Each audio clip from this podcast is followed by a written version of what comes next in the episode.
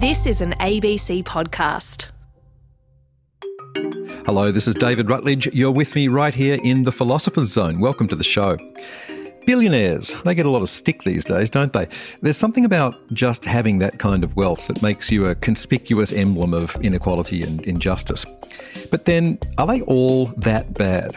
If you think of someone like Bill Gates, for example, he's pouring vast rivers of his own money into healthcare in developing countries, looking to eradicate malaria and polio and things like that. He's made it his life's work. He's set up a global philanthropic foundation. Surely Bill Gates is the very model of a modern, morally praiseworthy rich guy. Well, according to my guest this week, the ethics of philanthropy on a global scale are very complicated and concerning. His name is Gwilym David Blunt, and, well, I'm going to let him introduce himself. I'm Doctor Gwilym David Blunt. I'm a senior lecturer in international politics at City University of London. I'm a political philosopher who's really interested in global poverty. Uh, but my interest in global poverty is a bit different than other people working in debates on global distributive justice, because I'm interested in imperfect Uh, world theory. So looking at what do people who experience injustice do as a response to sort of prevailing injustice. So it's quite different than, say, Rawlsian ideal theory, which asks us, you know, what's the best possible world we can live in? You know, what's the ideal social institutions we should pursue? Which I think is a valuable pursuit in philosophy, but I like to bring philosophy to the real world, right? I want to ask people, what do we do in the world we live in? And that applies to people experiencing injustice, and it also applies to people experiencing privilege. Uh, you know, this can be people, you know, like probably our listeners who live in Australia and have sort of life in a developed G twenty country, uh, but also to billionaires, right? People who have immense amount of wealth. Uh, what do they owe to people experiencing injustice and inequality? Uh, so that's sort of my sort of quick take about what I do in political philosophy. Gwilym David Blunt is currently living in Sydney, and I caught up with him this week to talk about a paper of his that was published last month in the journal International Affairs. It's titled The Gates Foundation, Global Health and Domination, a Republican Critique of Transnational Philanthropy. Transnational philanthropy is really interesting because of the diversity of what the ultra-wealthy pursue. Uh, some things seem relatively trivial, you know, endowing art galleries, uh, endowing opera houses. Uh, not to say that the arts are trivial, but like these are not life and death. But what I'm interested in is where they get into things like global health, uh, things like development, and things like education, which a lot of transnational philanthropy focuses on and has focused on for a very long time. Uh, the roots of contemporary philanthropy go back to the Gilded Age, where you had people like Uh, Carnegie, Rockefeller, Ford, developing foundations, developing trusts, which created a large number of public universities, libraries, uh, educational-focused institutions. And this sounds great, right? You know, and this has been continued by contemporary philanthropy, but they've gone bigger. Old school philanthropy tended to be state-focused. If we look at things like the Gates Foundation, this is a transnational enterprise. It reaches across the globe. It deals with things like global health, global development, tackling inequality, tackling things like the climate crisis. There tends to be a bigger picture view of contemporary philanthropy, looking at the challenges that humanity is facing in our immediate uh, you know, political space, but also in the long term, looking at what the world will be like one hundred years from now. These are big picture people pursuing big challenges. It's such a huge and, as we'll be discussing, globally pervasive phenomenon, transnational philanthropy. But in this paper that you've written on the Gates Foundation, you, you mentioned more or less in passing that in all the literature on global poverty and distributive justice that's been produced over the past few years, transnational philanthropy has been a relatively neglected topic, which I find really interesting. Why do you think that is? It's interesting because transnational philanthropy is a topic of discussion when we are looking at literatures on development. You know, empirically focused academic work looks at philanthropy extensively.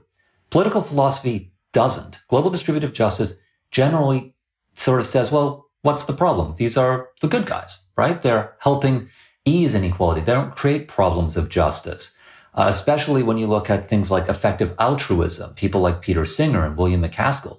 They actively court billionaire philanthropists to get them to use their money to effectively alleviate the burdens of poverty. So when it does get mentioned, it tends to be, you know, positive. Uh, people don't see it as a particularly problematic issue. Uh, but we're dealing with organizations that touch on basic rights, health, education, prosperity. These are core values for human beings. So just because they're good guys doesn't mean we should ignore them. And it's an interesting sort of story. Uh, when I started writing on this about a decade ago, I was making a very similar argument to the one that I made uh, in this article in International Affairs. And I was pitching it around to university presses and to academic journals, and I got a lot of pushback from them. Uh, people did not want to publish something beating up on do-gooders, on people who are out there making a difference in the world. And I got a, a great rejection letter uh, as an academic. You know, academics love rejection letters, uh, which said, we're not going to publish this article because it gives the wealthy an excuse not to give to poverty. Uh, it provides them with cover. It ought not to be published. And that's the first time, you know, this is when I was a junior academic, that I thought, oh, the peer review system actually isn't necessarily completely impartial. This was someone saying we shouldn't publish this because it will have bad consequences, not because it's a wrong argument or it's a false argument or it's made on bad premises. It's because it has this consequentialist uh, negative impact. And this tells you a lot about how people think about philanthropy in political philosophy. As I said, effective altruists really focused on outcomes. You know, how do we make the world a better place?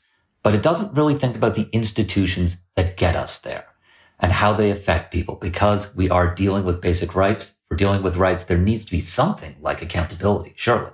In this paper that you've written, you focus on the Gates Foundation. And is that because the Gates Foundation is in some sense emblematic of the way that billionaire philanthropists in general conduct their business? Why that particular focus? So the Gates Foundation was my focus in this paper for two reasons.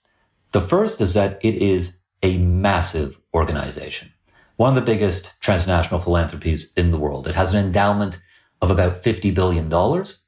Every year, it spends around four point five to five billion dollars on various projects, which, to give your listeners a sense of that, that is basically what Australia spends on official development assistance a year. It is a major player in global development and in global health.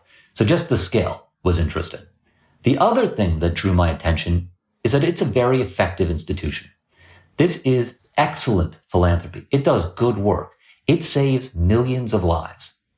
And I thought to myself, well, if my concerns about philanthropy attach to the Gates Foundation, then they'll attach to pretty much every other foundation that's working out there. So, you know, if I wanted a, an easy task, I would look at the Trump Foundation, which was shut down by the state of New York for fraud. But I didn't. I wanted to look at the best of the philanthropists, and Gates is the best of the philanthropists, I think. It's an interesting sort of structure that the, the Gates Foundation has and that philanthropic foundations in general have. You, you've described them as, a, as a, a curious mixture of the private and the public. What do you mean by that exactly? They are curious institutions. I mean, part of me sort of compares them to a platypus, right? You know, when they first found platypuses, they brought them back to Europe, and people were just like, what is this thing, this this duck beaver uh, with poison uh, little spurs on its legs? It doesn't make a lot of sense. And philanthropies are the same way. These are private organizations, uh, but they're not like a, a corporation, right? They don't have shareholders to whom they're accountable. Uh, they are privately endowed. They have sometimes large amounts of wealth. If we're talking about something like the Gates Foundation, they look like a family-owned business in this sense, but they're not for profit, right? They're not trying to make money. They're not trying to enrich themselves. They're trying to help people. They are publicly oriented. They want to improve people's access to healthcare, access to education, access to prosperity. Uh, this is not normally something we associate with private enterprises, and they're distinct from non-governmental organizations, you know, your typical charities, which rely on donors. They don't have to rely on donors. They have this big pile of money that they sit on and they disperse as they see fit. So there is this weird conglomeration of the public and the private. It's a, the idea of doing good, but in a way that suits, well, the ends of a particular set of people who are running these organizations. And their power, I guess it's worth just underlining here, their power lies in the fact that they're capable of shaping not just the lives of groups of people or communities or even nations, but they're, they're capable of shaping the basic structure of global society itself, right? Yeah, and this is something people tend to forget or at least to neglect. These foundations, they're not giving their money away in sort of the sense that I would give away, you know, a few bucks to someone on the street. They're using their money to shape international institutions. And the Gates Foundation is a fantastic example of this. Its work in global health has been incredibly influential, but it brings a certain perspective into these institutions. And it is a perspective of, well, high-tech Silicon Valley capitalism, right? They want to use the market. They want to use research to improve people's access to global health. So you see the Gates Foundation helping to set up things like uh, Gavi, the Global Alliance for Vaccination and Immunization. This is an organization that is set up to improve access to vaccines, which is absolutely fantastic because there was a big dip in vaccine uptake in the early twenty-first century. This has created market-based incentives for big pharma companies to research uh, diseases that affect people living in severe poverty, diseases that they wouldn't research otherwise because people in poverty don't have the money to buy treatment. But by creating this pool of capital that guarantees a price that allows these companies to say, well, okay, we're going to look into disease X and we're going to make money from it. Uh, this will sort of shift the global burden of health a little bit in a more positive direction. It's fantastic, but this is shaping global health. And some critics might say, and I would be among them, well, sometimes it's not a high-tech vaccine intervention that we need to solve a health problem. Sometimes we need effective sewers. Sometimes we need effective public health institutions, uh, effective healthcare provisions. And the Gates Foundation, uh, you know, there is a certain sense that they are very skeptical of working with the state uh, on many levels. So the idea of, say, using the Gates Foundation to strengthen something like the National Health Service in the U K, but in a developing state, uh, that is something that they're not really interested in. And that has a knock-on effect, right? It has a knock-on effect on people doing research, people who want that Gates Foundation funding. They're going to orientate themselves to this particular a market-oriented, high-tech interventionist vision of global health. And that has a ripple across the entire planet. It affects people who are living in severe poverty. But as we saw in COVID, it affects people like us too, right? When the World Health Organization lost the United States as its primary or its biggest funder, because President Trump, in a fit of pique, pulled America out of the W H O, the biggest funder for the W H O was the Gates Foundation. In the middle of a once in a generation health crisis, a private organization was funding the W H O. And this, to me, it's a bit of an alarm bell, right? Because there's no accountability. We talked about, say, America funding the W H O. Well, America is a democratic state that has levels of accountability, checks and balances, uh, where spending gets scrutinized. Uh, it is more public, whereas the Gates Foundation, it has a much freer hand than a democratic state. Well, let's talk about domination, because when you say that transnational philanthropy poses a, a serious problem of justice, domination is at the heart of that problem. Domination in, in what sense exactly? What, what are the, the necessary conditions to say that we have a, a situation of domination? Okay, domination is one of those terms that you get in philosophy that has a lot of different meanings for a lot of different people. When I talk about domination, I'm coming from a Republican perspective. And by Republican, I'm not talking about Donald Trump. I'm not talking about Ronald Reagan. I'm not even talking about people who want to ab- abolish the monarchy. Uh, Republicanism is a theory of freedom and government, as Philip Pettit says. And this theory of freedom says you are not free if you are under the arbitrary power of someone else. So it's not that someone is interfering with you. It's that they have the potential to interfere with you. So what does that actually mean? Well, it means that domination takes place in a social institution or a social relationship. We're not talking about a natural theory of freedom. We're talking about a social f- theory of freedom. There has to be an asymmetry of power between people or agents. Uh, so one person has more power than the other. And it's not a little bit of power. It has to be a sufficiently asymmetric distribution that there is dependency. And dependency means the weaker agent can't walk away. Or if they walk away, they pay a really big price for doing so, so that it's unreasonable. And the final little bit is that it is arbitrary, meaning that one agent can simply interfere in the choices of the other whenever they want to. That is what I would call interactional arbitrariness. But there's also a second level, which is systemic arbitrariness, which is where someone can't contest the terms of social cooperation that they engage in. So they might be uh, you know, stuck in a situation where they are assigned a role This role is humiliating or degrading, or they simply don't want it, but they can't do anything to change it. They are stuck in a corner that they can't contest without breaking the terms of social cooperation, without engaging in resistance, for example. Uh, that is sort of, I know, a big package of, of ideas, but the easiest way that I find to think of it is to compare to something in the real world. And usually that would be slavery, for example. This is the paradigmatic example of domination uh, in political philosophy. Uh, so we can crack into slavery if you want to. Uh, this is where people start getting a bit um, thinking that it's unfair to say that slavery and philanthropy are the same thing. But there is, in fact, an analogy there uh, if you're in- if, if you're interested. Well, well, certainly, yeah. I mean, the, the intentions of the Gates Foundation are supposedly honourable. Um, so, yeah, w- what what connection are you drawing there? Right. When people talk about slavery, they often have, and justifiably so, this idea of intense cruelty and callousness. You know, you think of the plantations of the American South, uh, of physical abuse, uh, widespread sexual violence. And that is definitely a part of the slavery story. But it's not the whole thing with slavery. Domination is not about intention. It's not even about outcome. It is about the structure of power. So we can say that the slave is paradigmatically dominated because their owner has the ability to interfere in any choice they want to make. And we can see this in history. Slave owners would have to give permission for their slaves to marry. They could sell them at will. There was no external constraint on what they could do. But then there's this systemic background where slaves were unable to contest slavery, right? They didn't have a legal personality or a political personality. We might even say they didn't even have a moral personality in slaveholding societies. They were systemically dominated. But it doesn't mean that you couldn't be a well-looked-after slave, right? There is a history of slaves occupying positions of extreme privilege in history. In the Ottoman Empire, for example, a lot of the major court officials of the Sultan were slaves. Uh, the Janissaries, the uh, sort of extremely well-trained part of the Ottoman army, were all slaves of the Sultan, and they wielded a lot of power.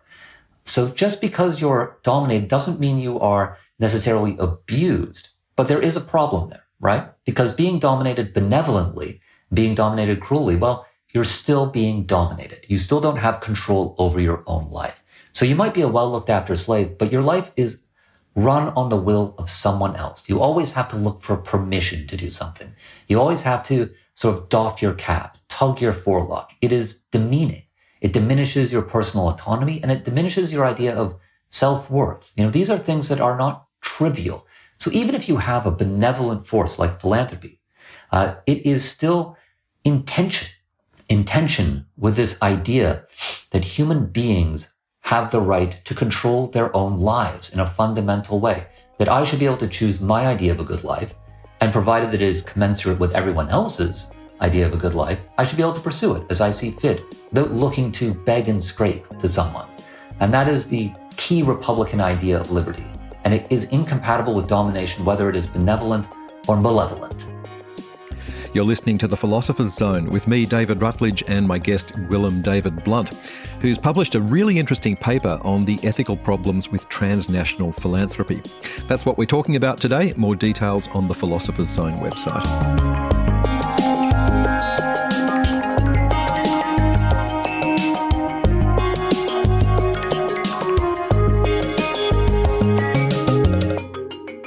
I'm interested in talking further about the ways in which transnational philanthropy meets the necessary conditions for domination that we're talking about. The asymmetric division of power, I mean, this isn't, this sort of seems like an easy one because it's not hard to see, as you've been describing, how the power dynamic is unequally weighted between the philanthropic organisation and its dependents. But you've written about this in terms of epistemic power in particular, which I think is really interesting. What's what's going on there? Yeah, epistemic power is this new idea that's, well, it's, it's probably a, a, quite an old idea, but its latest iteration in philosophy, uh, I would point your listeners towards Miranda Fricker, who has done a lot of really great work bringing this out. And she basically says epistemic power is control over our ideas of knowledge, right? What counts as true? What counts as being valid? And not only what counts, but who counts, right? Who counts as a knower of things? And if we look at history, we can see that a lot of people have been discounted as knowers of things. Uh, women, for example, up until very recently in the Western world, were not seen as being, you know, fully rational, right? They were seen as not necessarily being able to participate in politics. Now, we know that that is absolute, you know, uh, I, I, I'll be polite, you know, we know that that is wrong. But this existed in the past. Same with indigenous people. They were seen as not actually being fully autonomous agents, not possessing rationality. And we do the same thing today in more subtle ways. We exclude certain people as knowers of things. We prefer to look at people who have power, tend to be exalted as knowers of things. Think about uh, someone like Elon Musk, right? Elon Musk with his, well, he owns Twitter now, right? And he has millions of followers on Twitter, and he's seen as being someone who is an oracle for space travel, cryptocurrency, uh, even ethics. You know, he's endorsed uh, uh, William MacAskill's uh, long-termism on, on Twitter. And people say, oh, yeah, you know, of course Elon Musk is a super intelligent man. He's the richest man in the world. How could he not be? Well, you don't have to be necessarily a polymath to be a billionaire capitalist. Sometimes you're just lucky. Uh, but we have this system developing that says, well, if you're successful in the market, you must be successful across the board. You must have knowledge of all the various secret uh, dimensions of human life. Uh, so we exalt certain people above others as knowers of things. And this shapes how social institutions develop. You know, like I was saying before, with uh, the development of things like Gavi and the idea of philanthrocapitalism, as it's been called, this idea that we can bring the market to bear as a solver of problems Uh, in global inequality. Well, this is a particular way of looking at knowledge, and it excludes people. It excludes non-capitalist interventions. It excludes uh, knowledge on the ground. We tend to look at technocrats, people in the higher echelons of major international organizations like the Gates Foundation, but we ignore the voices of people who are frontline workers, let alone the people who are the end recipients of the benefits of philanthropy. These people tend not to be included in the conversation, or they're left as sort of tokens, right? You know, they get trotted out for P R shots, but they're not actually using power to control the way that these organizations operate.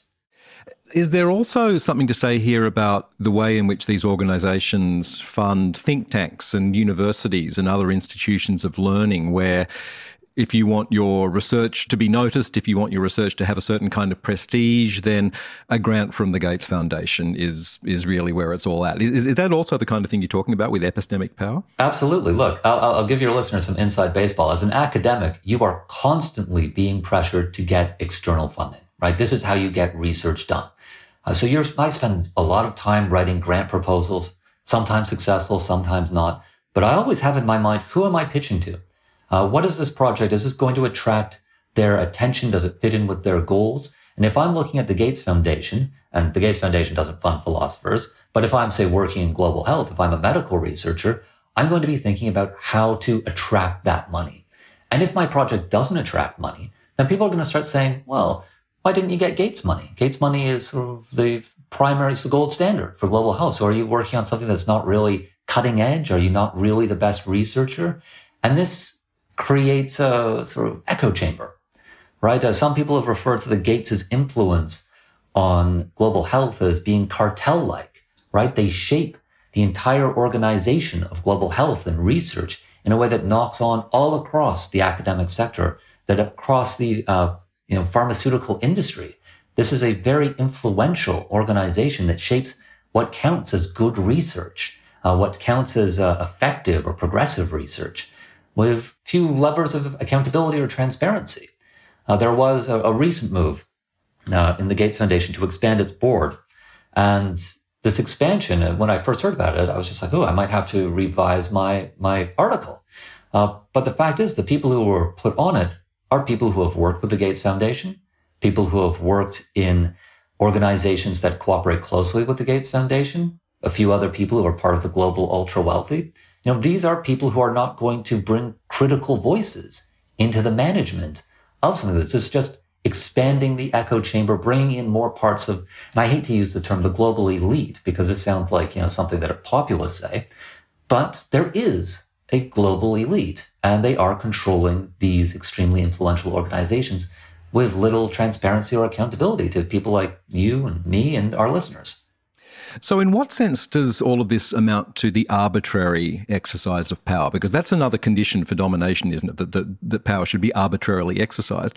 The Gates Foundation operates under certain external constraints. I, I, I believe it's subject to oversight by certain state and federal authorities. So in, in what sense are they exercising arbitrary power?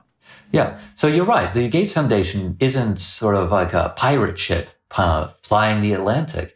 Uh, it's located in the United States. It has certain legal obligations it needs to fulfill, but these obligations are very, very minimal. Uh, you know, have your books open. Uh, disperse a certain amount of your endowment every year. And that's basically it. Don't break criminal law. You know, fair enough. My problem with that is that it's very minimal. Uh, this is not, are not the sort of constraints we would usually associate with an organization that's affecting basic rights. They usually have much more stringent uh, laws constraining them. And the other problem is they're global, right? Because you're accountable to the American government, but if your work winds up affecting people living in Senegal, Central African Republic, Laos, there's not clear mechanisms of accountability to these people, these people who are, you know, part of what Paul Collier calls the bottom billion, perhaps. Uh, to whom do they appeal if they are unhappy with certain projects at the Gates Foundation? Uh, how do they have an influence over what they're trying to control or what's controlling their lives? So this is where the arbitrariness sinks in. Once we go global, the constraints on philanthropy become even more minimalistic. And I think about uh, the reaction to the initial foundations in the Gilded Age, when people like Carnegie and Rockefeller in particular decided to get involved in philanthropy. The American political establishment had a mild freakout because they saw this as a threat to Republican government in the United States. Uh, it was taking over areas like education that were the province of the government for providing public good. And they didn't know whether this was going to undermine uh, the citizens and their loyalty to the state. And there was this very concerted effort to regulate the Rockefeller Foundation by making sure that it had an external board composed of the Supreme, uh, the Chief Justice of the Supreme Court, the president, uh, the presidents of Harvard, Yale, and I think Columbia. You know, people outside, I mean, they're elite actors, but they are external to the organization. They gave it a term limit. It had to expire within, I think, fifty years or twenty-five years with an option of a one-time renewal. Uh, it was a much more constrained approach to philanthropy. And of course, Rockefeller got around it by just incorporating in New York, in the state, rather than at the federal level, and just said, well, I'm not going to be controlled uh, in this way, which is what, you know, billionaires do. Billionaires don't like to be controlled. Uh, they have so much power that it's very difficult to control them, uh, just on the basis that they can use lobbying to influence policy in a profound way that ordinary people don't have access to. And that's where it gets arbitrary. They're changing the rules so that the rules suit them. And then they're acting in a sphere where there's already incredibly light regulation at the global level. There's no global state. Uh, so this is, you know, it's not a pirate ship, but it's not a sort of tightly controlled maritime law situation either. I find your critique of transnational philanthropy very persuasive. And yet in the back of my mind, there's always this argument that says that a significant proportion of the world's population is made up of people who are dominated from the day they're born to the day they die. You know, people in countries whose economies have been wrecked by debt or corruption or war. You know, they have limited and, and sort of particular forms of autonomy, but in terms of the power to lift themselves out of the macro conditions that keep them in poverty, they have effectively no autonomy at all. And that's the way of the world, right, or the way of huge areas of the world. Couldn't you argue that substituting a benign form of domination for the cruel form of domination that these people live under is not a perfect solution, as you're suggesting, but it is a morally justifiable one? Yeah, look, I don't want to say we should abolish philanthropy and just like let the world exist as it is. You know, that's a, a weird choice. And this is a, a criticism that I often get, you know, well, do you want a world without philanthropy? Well, I don't want the world we have now without philanthropy. I want a better world, right? I want a world where there is a stronger Stronger global institutions to ensure redistribution of wealth to people living in severe poverty, fairer terms of social cooperation. Now, in absence of that, I'm happy that there are philanthropists, right? They are saving lives. The Gates Foundation, by some counts, has saved over one hundred million lives in the past twenty years. That is something to be proud of. But it's a false choice saying that it's an either or, you know, either have this sort of philanthropy or no sort of philanthropy. We just need better philanthropy. Every philanthropist should be thinking this, right? They should say, I want to create the conditions in which philanthropy doesn't exist anymore, right? This should be the aim. Uh, a world in which there is global health institutions that are sufficiently funded, sufficiently effective that they don't need the Gates Foundation working there. So it's not a matter of abolishing philanthropy uh, for the sake of getting rid of it, getting rid of it and allowing malign domination. It's about reforming it and then having a world where it's not necessary, or where philanthropists can direct their benevolence towards things like the arts, right? Things that are very important but don't affect people's core human rights. Although some listeners might say, well, the arts definitely affect people's core human rights. But let's just take a step back and say there might be a slight difference between access to the opera and access to vaccines. So in, in a world where transnational phil- philanthropy is needed, for better or worse, how should it be done? I mean, what, what should the ultra-wealthy be doing with their money? Well, there's, there's a lot of ways to answer this question. But I think the most convincing one to me is that there needs to be stronger constraints, right? Constraints imposed that enable people who are on the receiving end of philanthropy, those people living in extreme poverty, to have a voice in the way that these organizations run. You know, people on the Gates Foundation board, there should be someone who represents people living in the global South, people who are the final end recipients of, uh, of the Gates Foundation's generosity. There needs to be external observation by something like, a, in the nineteen nineties, an international ombudsperson was mooted for global development, where people who have conflicts with charities working in development could have a neutral arbitrator to help bring conflicts uh, to resolution. We need institutions like this at a global level that ensure that the power of philanthropy is effectively constrained and accountable to the people that it's trying to help. Uh, I don't have a problem with the Gates Foundation funding medical research. You know, we have all, everyone who's listening to this podcast has benefited from the Gates Foundation's work during the covid nineteen pandemic. It was incredibly influential in uh, getting the World Health Organization. It had an imperfect response, uh, pivoting towards COVID. It had a large amount of money poured into developing effective vaccines. These are incontestably good things, but we need to do them a bit better. We need to have more accountability, more transparency. We need to reduce the arbitrariness. That's what I'm concerned with. Uh, the power itself doesn't bother me. Power is can be used for good. It's the arbitrariness of power that sends the alarm bells off, because sometimes that can go wrong, right? Uh, there, where there's no accountability, there is room for abuse. And we've seen this very recently. If we look at the uh, collapse of the crypto exchange F T X uh, and Samuel Bankman-Fried, he was a big contributor to effective altruism, uh, which is, you know, about redistributing wealth to the global poor, about long-termism. But he was unconstrained, right? And all the people working in the effective altruist movement have now been confronted by the fact that they were very close to someone who was, for all intents and purposes, uh, the Ponzi of the twenty-first century, right? He lost, allegedly, billions of dollars of his investors' money by behaving imp- inappropriately, and that has knocked on to the philanthropic wing of F T X. This is why we need observation. This is why we need accountability. This is why we need more than sort of the light touch regulation that you get in the United States, to say nothing of the light touch regulation you get in places that are tax havens, for example. Gwilym David Blunt. He's a senior lecturer in international politics at City University of London. And in addition to his recently published paper on billionaire philanthropy in the journal International Affairs, he's the author of a book, Global Poverty, Injustice and Resistance. And he also has an excellent YouTube channel where he talks about politics and philosophy and international relations. It's really, really good. And you can find him there on YouTube at Doctor Blunt, or you can check the Philosopher's Zone website for all the information you need.